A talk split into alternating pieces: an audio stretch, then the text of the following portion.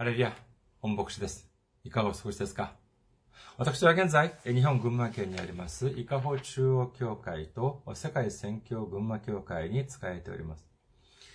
教会のホームページ申し上げます。教会のホームページは、日本語版は、伊香保、伊香保中央教会は、日本語版は、伊香保 jp.kirin.kr、伊香保 jp.kirin.kr です。そして、世界宣教群馬教会は、群馬県伊勢崎市にございます。それで、伊勢崎 .kirin.kr、伊勢崎 .kirin.kr であります。こちらの方に、こちらの方に来られますと、教会に関するご案内、そして日曜礼拝の時のメッセージをお聞きになることができます。なお、日曜礼拝の時のメッセージは動画サイト、YouTube を通して視聴されることもできますし、または、ポッドキャストを通して音声としてお聞きになることもできます。次に、キリン宣教会のご案内です。私はキリン宣教会に使えております。キリン宣教会のホームページは、キリン .kr、キリン .kr、もしくは、キリンミッション .com で、えこちらのホームページに来られることができます。えキリストの木に隣人の輪であります。皆様のご訪問をお待ちしております。次にメールアドレスです。えー、メールアドレスは、キリンミッションアットマーク gmail.com、キリンミッションアットマーク gmail.com、あるいは、キリンアットマークキリン .kr、キリンアットマークキリン .kr でもメールを送ってくださることができます。こちらの方にメールを送ってくださいますと、私がいつでも直接受け取ることができます。次に、えー、先週も選挙支援としてご奉仕してくださった方々がいらっしゃいます。ホ・ヨンさん、キム・ボクスさん、ナラティさん、シン・シオクさん、チャン・ヒソクさん、ユ・レイルさん、キム・ギョンジュンさん、キム・ユミさん、イ・ホチョルさん、チャン・ソンムンさん、パン・ソクさん、シュ・ビジョン教会さん、イ・ギジョンさん、主に栄光、イエス様に栄光さん。イエス様に栄光さんは先週二度もご奉仕してくださいました。本当に感謝いたします。そして、主よ愛していますさんが選挙支援としてご奉仕してくださいました。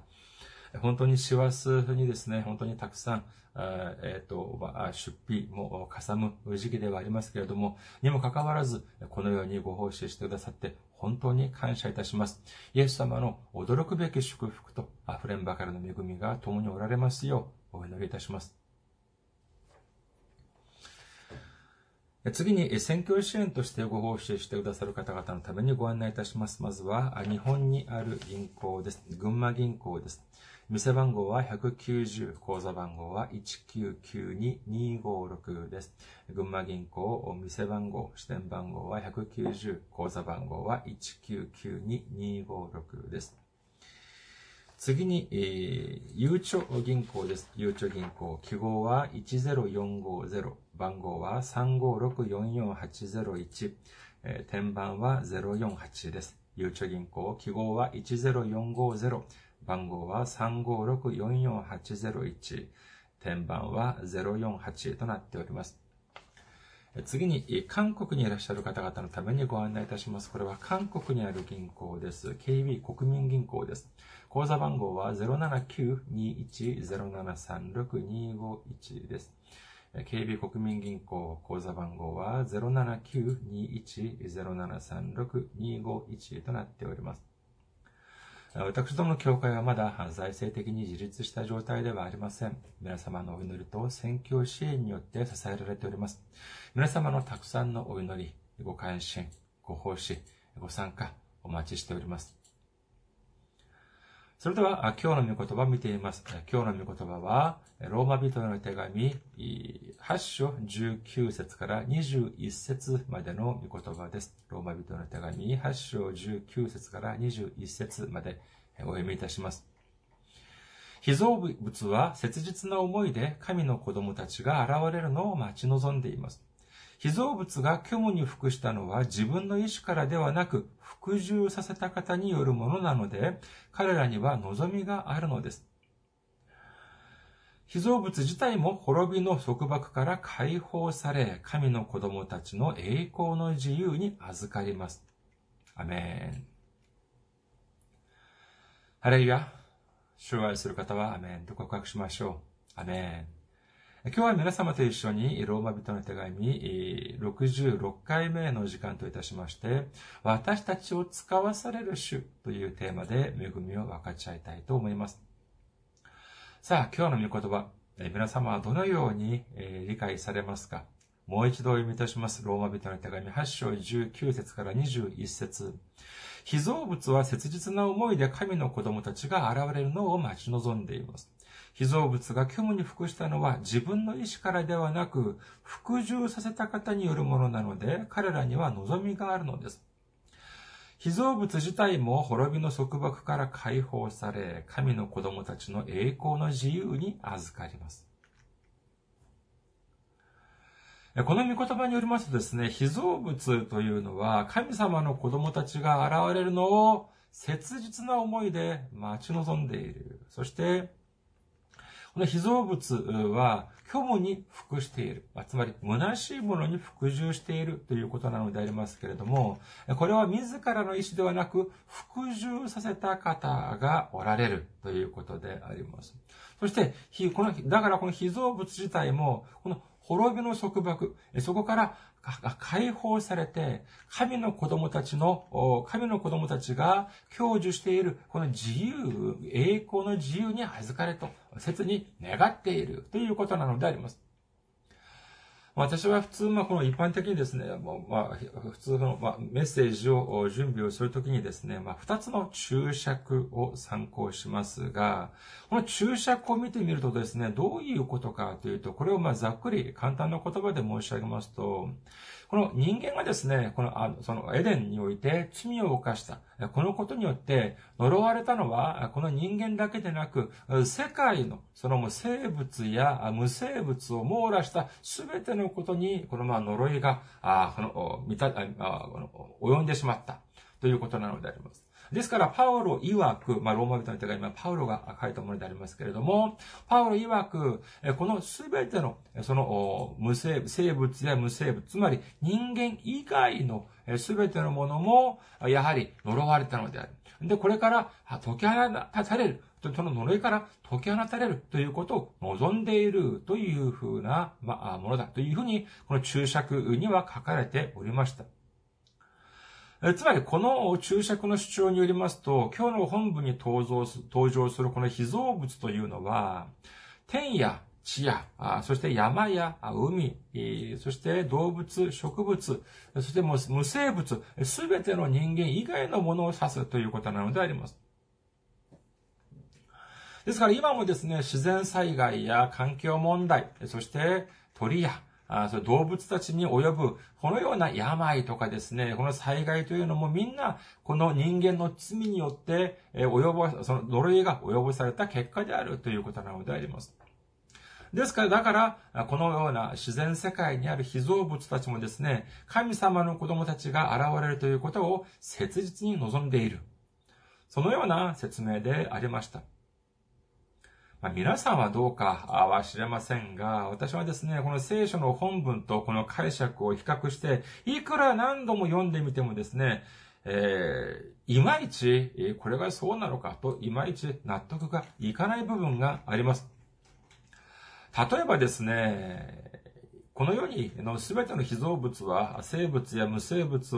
に関わらず全て呪われた。考えてみてください。聖書の記録によれば、そのそそそれこそ、今まで見てみて、見て、歴史を見てみると、その、前にも後にも先にもですね、その類を見ない、その富を享受した王様というのは誰がいたかというと、これはソロモン王を見ることができます。ソロモンが享受したこの富というのはとても大変なものでありました。第一列王記10章21節を見ていますですね、その時にソロモン王が使っていた器というのは全て金で作られていて、そのソロモン時代はですね、ソロモン王だけでなく、その全ての民がですね、銀、金ではなく銀、シルバーをですね、誰も、その、まあ、貴重、大事にしなかったということなのであります。ですから、それほども物が溢れていたということなのであります。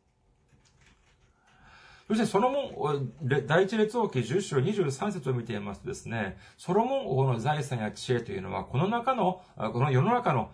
王よりも、どの王よりも大きかったということなのであります。飛んでいたということなのであります。まあ、今は、まあ、大統領や総理よりも、お金持ちの人はたくさんいるかもし、いることが、あまあ、たくさんいますけれども、当時はですね、その王よりも、その、お金を、お金持ちだったとか、そういう人はいなかったのであります。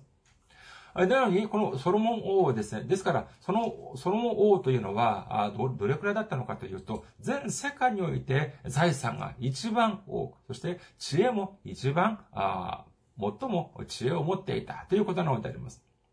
これはどういう意味かというと、もう全世界でも類を見ないような富を持っていた、そして知恵を持っていたということなのであります。しかし、イエス様は次のように言っておられます。ルカの福音書12章27節草花がどのようにして育つのかよく考えなさい。働きもせず、むつぎもしません、紡ぎもしません。しかし私はあなた方に言います。映画を極めたソロモンでさえ、この花の一つほどにも装ってはいませんでした。ということなのであります。ソロモンが、そのようにですね、本当に、享受していた、その栄光をですね、一輪の花よりも満たなかったということなのであります。じゃあ、その花というのは呪われなかったということなのでありましょうか。あるいは、その、その、たくさんの非動物の中で、じゃあ、その、他の非動物は全て呪われたけども、その花だけは呪わなかった。という、呪われなかった。そういう意味というふうに言えるでしょうか。それより先に見てみますと、ルカの福音書12章24節カラスのことをよく考えなさい。種まきもせず、借り入れもせず、な、やも蔵もありません。それでも神は養ってください、養っていてくださいます。あなた方にはそのカラスよりも、どんなに大きな価値があることでしょう。神様はこのカラスまでも養うというふうに書かれていますけれども、じゃあこの世の中の全ての被造物は呪われたというのであれば、カラスもやはり同じ、えー、他の動物のように呪われたはずでありますけれども、その呪われたカラスもじゃあ神様が養っているということなのでしょうか。そして、このようなですね、またこのような主張をですね、このような聖書の注釈が正しいというのであれば、なぜ唐突に、使徒パウロは人間以外の被造物について触れているのか、生物や無生物も神様の子供たちが現れるということを望んでいるということをなぜ唐突に言うのか？というのが説明できないのであります。ですから、まあ、ネットを通じてですね、他の方たちが書いた、その、まあ、文とかも読んでみましたけども、やはり、その、なんて言いますか、その、うる二つというふうにしか言えませんけれども、そのようにみんな無生物や無生物について書かれているのが、あまあ、一般的でありました。にもかかわらず、かか、にもかかわらずですね、私はこの点において少なからず疑問を持っているのであります。さあ、聖書は誰のために書かれた本でありましょうか言い換えれば、誰に読ませるために書かれた本でしょうかこれはまさしく私に、私たちに読むように書かれたものであり、私たちのために書かれた神様の御言葉であるということを信じる皆様であることをお祈りいたします。もちろん、人間以外の、その、についての記述もあります。出エジプト記34章26節後半、あなたは子ヤギをその母の父で似てはならないというふうに書かれております。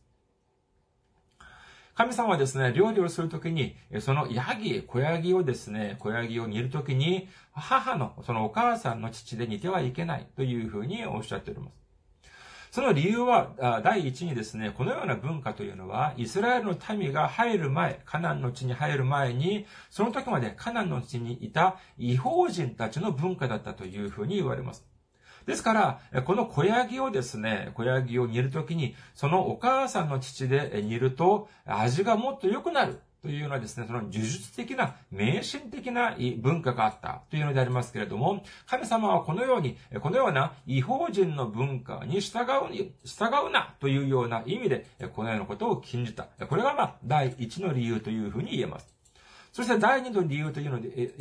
というのであれば、これは私たちの人間のための御言葉だというふうに言えます。本来の意味のそのお母さんの父というのはどういうのでありましょうか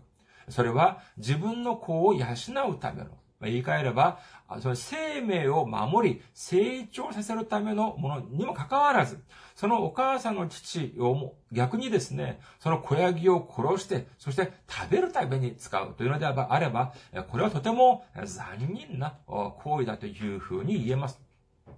じゃあ、これは誰にとっての残忍な行為でしょうか？まあ、こういうふうに言うとですね、そのヤギを過小評価するんじゃないかっていうふうに言われるかもしれませんが、まあ、正直ですよ。そのお母さんのヤギや、お母さん、その小ヤギ、小ヤギがですね、誰の父で何を煮るのかっていうのを、これは知るわけはないではありませんか。お母さんの、そのヤギがです、ヤギ、お母さんのヤギが自分の父でですね、自分の小ヤギを煮るということを知る由がありません。万に一つ、万に、万に一でも、一つでもそれをしたとしても、これをもって人間に抗議できるでしょうかこの御言葉はですね、まさしく小屋、そのヤギのためではなく、これは、あもっぱら人間のための御言葉である。神様のため、神の民のためで、ための御言葉であるというふうに言えるのであります。彼らのうちに入る前に神様は繰り返し彼らの文化に従わないように申し上げました。そして神様は、神様が作ってくださったその生命を大切にする心を持つことによって、ひいては神様を愛し、隣人を愛する心を持つことを望まれたからこそ、このようにおっしゃったのであります。言い換えれば、これは当然ながらですね、これは、ヤギのための御言葉ではなく、私たちのための御言葉であるということ、ということは、これはもう明白な事実なのであります。にもかかわらず、今日の本文はですね、今日の本文はそのように、ですから、この本文に出てくるこの被造物というのを人間以外の全てのものであるというふうに解釈するのであれば、これは脈絡が合わないのであります。辻褄が合わなくなってしまうのであります。それでは、じゃあここに登場する被造物というのは何でありましょうかそれをどういうふうに私たちは理解しなければならないのでありましょうかそれはまさしく19節と21節に出てくる神様の子供たちというのと対照的な意味。つまり、まだ神様を信じない人々だというふうに理解しなければならないのであります。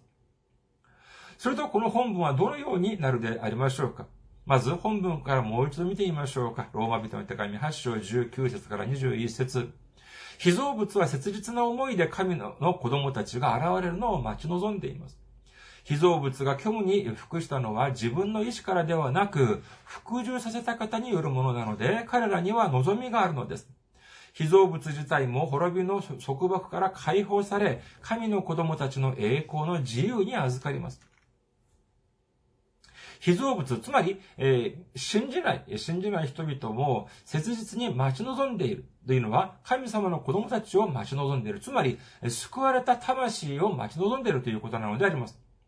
信じない人々は虚無なものに服従しているというふうに言っております。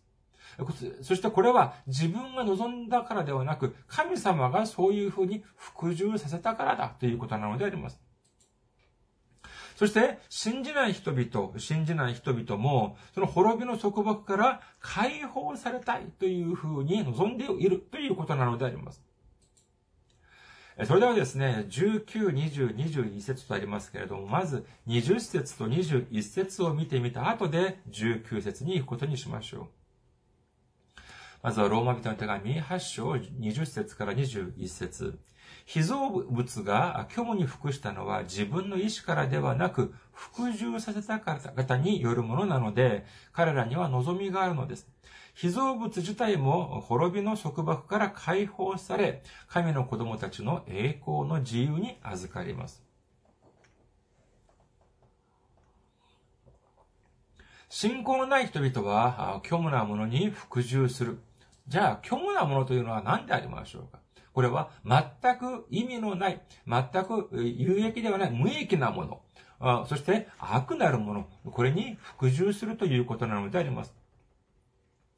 正月三が日ともなるとですね、本当にこんなに寒い日にもかかわらず、偶像にお金を捧げ、そして、えー、そ拝むために、どれほどたくさんの人々が列をなしているか知れません。その人たちは神様も知らない、そしてイエス様も知らないけれども、渇きがあるのであります。何かに頼ろうとする切実な思いがあるのであります。しかし、何を頼ればいいかわか、知りません。ですから、虚無である、その本当に意味をなさない偶像にお金を捧げ、心を捧げながら、それらに頼ろうとしているのであります。しかし、今日の御言葉を見ていますとですね、これは神様がそのように服従させたということなのであります。これはどういう意味でありましょうか？ここで出エジプト記7章3節から5節を見てみることにいたします。出エジプト記7章3節から5節私はファラオの心を堅くなにし、私の印と不思議をエジプトの地で数多く行う。しかしファラオはあなた方の言うことを聞き入れない。そこで私はエジプトに手を下し、大いなる裁きによって私の軍団、私の民イスラエルの子らをエジプト、エジプトの地から導き出す。私がエジプトの、私が、私が手をエジプトの上に伸ばし、イスラエルの子らを彼らに、彼らのただ中から導き出すとき、エジプトは私が主であることを知る。神様は間違いなく、モーセを通して、奴隷として、えー、大変な思いをしている、苦しんでいるイスラエルの民たちをエジプトから救い出しなさい、導き出しなさいというふうにおっしゃいました。誰が使わしたのでありましょうか？そうです。神様が使わしたのであります。だったら、すべてのことが思いのままに、本当に進んでいって当然ではありませんか？ですから、モーセはですね、ファラオにあってですね、こういうふうに言います。神様がイスラエルの民たちを導き出しなさいというふうにおっしゃいました。だから、私が導いて出ていきます。こういうふうに言ったら、ファラオは何て言ったのか。おお、そうか。じゃあ、今すぐ一緒に行きなさい。当然こういう、まあ、神様がおっしゃったのであれば、当然こういうふうにことが進んで当然ではありませんか。しかし神様はファラオの心を堅くなにして、なかなかイスラエルの民を導き出すようにさせません。許してくれません。その理由は何なのかというと、出エジプト記8章10節の後半において、モーセはエジプトの王ファラオに次のように言っております。出エジプト記8章10節の後半。それはあなたが私の神、主のような方は他にいないことを知るためです。このように言っているのであります。もし、モーセがエジプトの王のファラオにいてですね、ああ、神様がイスラエルの民を導き出すように命令しました。だから、早く導き出しなさい。こういうふうに言ったときに、この、これをですね、即時、これを許したのであれば、人々はどういうふうに考えたでありましょうかこういうふうになれば人々は神様に注目するのではなく、エジプトの王、ファラオに注目したはずであります。ああ、恵みのファラオ王、慈悲深きファラオ王というふうに言って、それは神様ではなく、ファラオ王に感謝と栄光を捧げたはずであります。しかしそれは神様の望まれる方法ではありませんでした。神様はこれを通して本当の主、すべてのことを成し遂げる方が神様人お一人だということを表すということを望んでおられたのであります。だからこそ、神様はファラオを堅くなにして、神様がいろいろな災いを、災いを下したにもかかわらず、イスラエルの民を導き出すことを堅くなに拒んだのであります。そして、もう最後の方に言ってみるとですね、このファラオの家来たちが何て言うので、言っているのでありましょうか。ステージプト記10章7節家臣たちはファラオに言った。この男はいつまで私たちを陥れるので、陥れるので、陥れるのでしょうかこの者たちを去らせ、彼らの、彼らの神、主に仕えさせてください。エジプトが滅びるのがまだお分かりにならないのですかもうここまで来るとですね、もうエジプトの家来たちがもう騒ぎ出します。この立て、立て続けに起こる災いによってもうエジプトは滅んでしまいました。ですから、彼らを早くもう追い出してください。このように家来たちが言っているのであります。そしてついに最後の災い、エジプトに住むそれぞれの家庭の長子が、死ぬ、死んでしまう第10の災いが下って初めてエジプトの王ファラオはイスラエルの民たち、イスラエルの民たちを追い出します。ここまでもう、こういう風になってしまったらですね、もう誰もエジプトの王、ファラオに感謝する人々はいません。イスラエルの民だけではなく、エジプトの民もですね、エジプトの民と民が見ても、ファラオの慈悲によって追い出したのではなく、神様の驚くべき働きによって、もう仕方なく、どうしようもなく、その追い出したという事実は、もう明白に、なったからであります。ただ、おっしゃったその言葉通りに成し遂げる方、栄光を受けられる方は、神様お一人だということを信じる皆様であらんことをお祈りいたします。私もやはり同じでありました。6年前にこの群馬県に来てですね、教会の状況を見たら、これはもうかなり、これはま、ちょっとまずいんじゃないかというふうに 思われました。このままでは教会だけでは、この同様にしてもやっていけないというふうに思われたのであります。えー、教会のメンバーがその時二人いらっしゃいましたけれども、後になってお一人が出て行かれてですね、かなり長い間お一人だけで ありました。でも考えてみてください。ですから私もですね、その教会だけではなく、他の仕事もしながら、なんとかやっていかなければ、あ、これはもう、生活が、もうな、な、なっていけないというふうに思って、思っていたのであります。で考えてみてください。もしその時ですね、私が教会だけでなく、そして他の仕事もしながら、その時はもうそうだったんですけども、そして生活が維持できていたのであれば、これは誰の努力の賜物でありましょうかそうです。これは私が一生懸命したからこそ、本当に平日はあその他の仕事をしながら、そして日曜日には礼拝を導きながら、こういうふうにしてですね、それこそ、それこそもう月月火水木金金、このようにですね、もう1日365日、そして他の仕事もして、教会もして、こういうふうにする、したら生活がまあある程度成り立った。ということなのであれば、これは誰が褒められるべきことでありましょうか。それはまさしく私自身になってしまうのであります。神様の道からではなく、私の力、私の努力が現れてしまうということになるのであります。しかし、これは神様の望まれることではありませんでした。その証拠にですね、私がその時までしていた、その世間的なその仕事というのが、すべて断たれてしまったのであります。私は何かミスをしたとか、そういうのではありません。にもかかわらず、すべて断たれてしまいました。こういうふうになるとですね、私はもうただ神様のだけの仕事をするしかありません。そして昼も夜もただただ神様だけを仰ぎ見るしかないのであります。正直私はもうこれは立ち行かないというふうに思っておりました。今から3年前の、だいたい今頃です。2019年の今頃ですけれども、教も、教会ももうガラガラであります。そして他の仕事も何一つできません。じゃあもう立ち行かなくなる。これはもう明白であります。ですから、まあ、数ヶ月やってみて、ダメなら、もう韓国に戻っていこう。こういうふうに何度も考えていました。しかし、その時から神様が働かれてですね、今や韓国や、日本や韓国だけでなく、たくさんの方がお祈りと、そして選挙支援によって今まで来ることができました。まだ行かなければならない道のりは遠い、遠いということでありますけれども、こういうふうになってくるとですね、もうこれからはもう疑いの余地がありません。私が今しているこの仕事、これは私の力や努力ではなく、神様が共におられたからしてくださ、できるということ。神様が直接されている仕事だということを認めない、認め、えー、ないわけにはいかないのであります。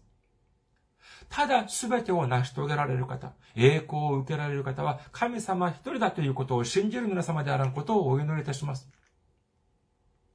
イエス様が蘇られて天に昇られる前に弟子たちにこのようにおっしゃいました。マルコの福音書16章15節それからイエスは彼らに言われた。全世界に出て行き、すべての作られたものに福音を述べ伝えなさい。今もたくさんの人々が神様を知らず、そしてイエス様も知らないまま、ただ偶像に使えております。偶像をあがめ、拝め、拝んでいます。しかし、じゃあ、それで、しかし、それで、しかしですね、私たちが神様を伝え、そしてイエス様を伝えてもなかなか福音を受け入れてくれません。それだけではなくですね、もう本当にとてもひどいことをおっしゃる方が少なからずいます。私がメールを送って、送るとですね、本当に、ここまでおっしゃるかというぐらいですね、ちょっとまあ本当に、えー、とてもひどいことをおっしゃる方も結構いらっしゃいます。私が別にだからといってランダムに、そのもう、そのメールの情報を集めてメールを送るのではなくですね、ネットに公開されたものをを元にしてお送りするわけであります。ですから、その人はどこの誰かっていうのも、これもわかるわけであります。普通そのようにですね、ネットに、そのホームページに紹介されているくらいな方ぐらいになるとですね、大体まあある程度の教育も受けられ、そして、えー、ある程度の教養も備えていらっしゃる方であります。にもかかわらず、いや、ここまでひどいことをおっしゃるか。時にはですね、その、日本の場合は電話でですね、教会に電話をして、脅迫めいたこともおっしゃる方もいらっしゃるというふうに聞きます。にもかかわらず、にもかかわらず、なぜ福音を述べ伝えるのかというと、これは主が福音を述べ伝えなさいとおっしゃったから、それに服従するわけであります。それに従うわけであります。じゃあ、だったら、イエス様がおっしゃったのであれば、じゃあ福音を述べ伝えれば、その瞬間ですね、イエス様を信じる人がもう本当にも急に、急激に増えなければならないのではないでしょうか。だって、イエス様がおっしゃったんです。まあ、このような不満を持つこともありますけれども、だからこそ私たちは御言葉を知らなければならないのであります。神様がモーセを使わせた時も、すべて思いのままに言葉、ことが運ばなかったのに、モーセよりももう本当に比較にならないくらい、えー、その足りない私が何かをするとして、どうして一度に全てのものが成し遂げられることがあるでしょうか？そしてもし私が福音を述べ伝えたらですね、その、その時々まで、えー、その時々、えー、その、その、すべての人が変化をした。すべての人がイエス様を受け入れた。というのであればですね、あるいは人々は主を注目するのではするのではなく、私を注目したしたかもしれません。神様がファラオをですね、家宅に何されたのは、神様ご自身を表すためだということなのであれば、今もたくさんの人々が虚無である虚しい偶像に従っているというのであれば、これもやはり神様が、神様ご自身を表すためだというふうに言うことができるのであります。それではじゃあ私たちはどうしなければならないのでありましょうかそうです。にもかかわらず私たちは福音を述べ伝えなければなりません。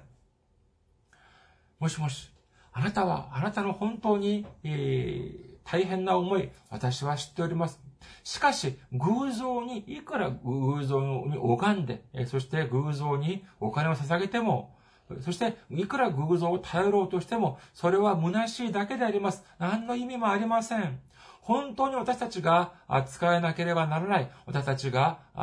頼らなければならない方というのは誰かというと、私たちのために無知に打たれ、私たちのために十字架にかけられ、私たちのために血を流して死んでくださって、そして私たちのために蘇ってくださったイエス様を信じる、ただ一つだというこのような福音を述べ伝えなければならないということを信じる皆様であることをお祈りいたします。ローマ人の手紙1章23節から25節と今日の本文を比較してみることにいたします。まず、ローマ人の手紙1章23節から25節朽ちない神の栄光を朽ちる人間や鳥、獣、這う者に似た形と変えてしまいました。そこで神は彼らをその心の欲望のままに汚れに引き渡されました。そのため彼らは互いに自分たちの体を恥ずかしめています。彼らは神の真理を偽りと取り替え、作り主の代わりに作られたものを拝み、それに使えました。作り主こそ、とこしえに褒めたたえられる方です。アーメン。そして今日の本文であるローマ人の手紙8章19節から21節です。被造物は切実な思いで神の子供たちが現れるのを待ち望んでいます。被造物が虚無に服したのは自分の意志からではなく、服従させた方によるものなので、彼らには望みがあるのです。被造物自体も滅びの束縛から解放され、神の子供たちの栄光の自由に預かります。神様は彼らがこのような虚無なものに服従するように引き渡されておられました。これはまるでイスラエルの民たちが数百年もの間奴隷生活をするように引き渡されたというのと同じなのであります。まさしくその時に神様はモーセにおっしゃっております。出エジプト記3章10節今、行け。私はあなたをファラオのもとに使わす。私の民、イスラエルの子らをエジプトから導き出せ。このように、えー、主は私たちも使わす、ということを望んでおられます。すべての民たちに福音を述べ伝えるように、神様、イエス様はおっしゃっているのでいるのであります。使徒の働き一章八節しかし精霊があなた方の上に臨むとき、あなた方は力を受けます。そしてエルサレム、ユダヤとサマリアの全土、さらに地の果てまで私の証人となります。一部ではですね、この日本にもこうそういうふうに主張している人がいるか定かではありませんけれども、このようなことを聞いたことがあります。何かというとですね、この地の果てというふうにイエス様はおっしゃっておりますけども、この地の果てはどこかという点についてですね、これをエルサレムだというふうに言っている人たちがいます。その根拠は何かというと、イエス様がこのことをおっしゃったのはエルサレムで、そのおっしゃった場所はエルサレムであり、そして地球は丸いから、丸いから、その地の果てというのは、まさしく、まさしくそのエジプト、エルサレムを指しているというふうなに主張するのであります。そしてですね、その、また、まず、マタイの福音書、24章14節も、この人たちはこういうふうに解釈します。まず、マタイの福音書24章14節を見てみましょう。三国のこの福音は全世界に述べ伝えられて、すべての民族に明かしされ、それから終わりが来ます。ですからですね、これを地球は丸いから、地球をこのぐるっと一回りして、そして地の果てであるエルサレムに福音が述べ伝えられた時に、この世この世の終わりが来る。すべての民族に明かしされたのであるから、それから終わりが来る。このように、その解釈をして、ですから、エルサレムの宣教に力を注がなければならない。このように主張するのであります。これはじゃあ本当でありましょうか？もしこれが本当なのであれば、これは日本や韓国でではなく、すべての人たちが今すぐエルサレムに行かなければなりません。それが本当にイエス様の命令であれば、エルサレムではなく他のところでメッセージを伝える、福音を述べ伝えるというのは、これは逆に不従順ではないでしょうか？皆さん、聖書をですね、その、いつもその人間の考えで、その、解き明かそうとするから問題が起こるのであります。私たちにおいて、本当の地の果て、主が私を使わす、私たちを使わそうとされる地の果てとはどこでありましょうか。それはまだ福音が述べ伝えられていない私たちの隣、そして、虚無な虚しい偶像に服従している私たちの隣人、本当の神様、本当のイエス様、救い主を受け受け入れて、神様の子供になって、栄光と自由になるべき私たちの隣人。まあ、その人たちに、えー、その人たちが、主が私たちを使わされる地の果てだということを信じる皆様であらんことをお祈りいたします。最後に今日の本文19節を見てみることにいたします。ローマ人の手紙8章19節被造物は切実な思いで神の子供たちが現れるのを待ち望んでいます。信仰がない人たちは、霊との霊的な苦しみの中で、そそこから抜け出そうと切実に望んでいます。しかし、どういうふうにすればいいのかわかりません。ですから、そのじゃあ、どういうふうにすればいいのか。その苦しみから抜け出す方法というのは、ただイエス様を信じるのみであり、そしてイエス様を救い主て、救い主として受け入れて、そして神様の子供となった私たちの助けが必要なのであります。ヨハネの福音書14章6節イエスは彼に言われた。私が道であり、真理であり、命なのです。私を通してでなければ誰も父の身元に行くことはできません。私たちが救われる道、私たちが神様に、父なる神様の身元に行く道というのは、他の道はありません。例外がないんです。ただ、イエス様を通して行く道、その一つしかないということを信じる皆様であらんことをお祈りいたします。さて、新年、2022年です。主は私たちを使わせたい、使わ、わせたいと、はい、使わすことを望んでおられます。昔、イエス様、エジプトにモーセを送ったようにですね、今も信仰のない私たちの隣人に私たちを使わされることを望んでおられます。このような主の命令に従い、本当の地の果てである私たちの隣人に福音を述べ伝えることによって、モーセよりもより忠実な神様のしもべとして使われることによって、主より大きな祝福を受けられる皆様であることをお祈りいたします。ありがとうございます。また来週お会いしましょう。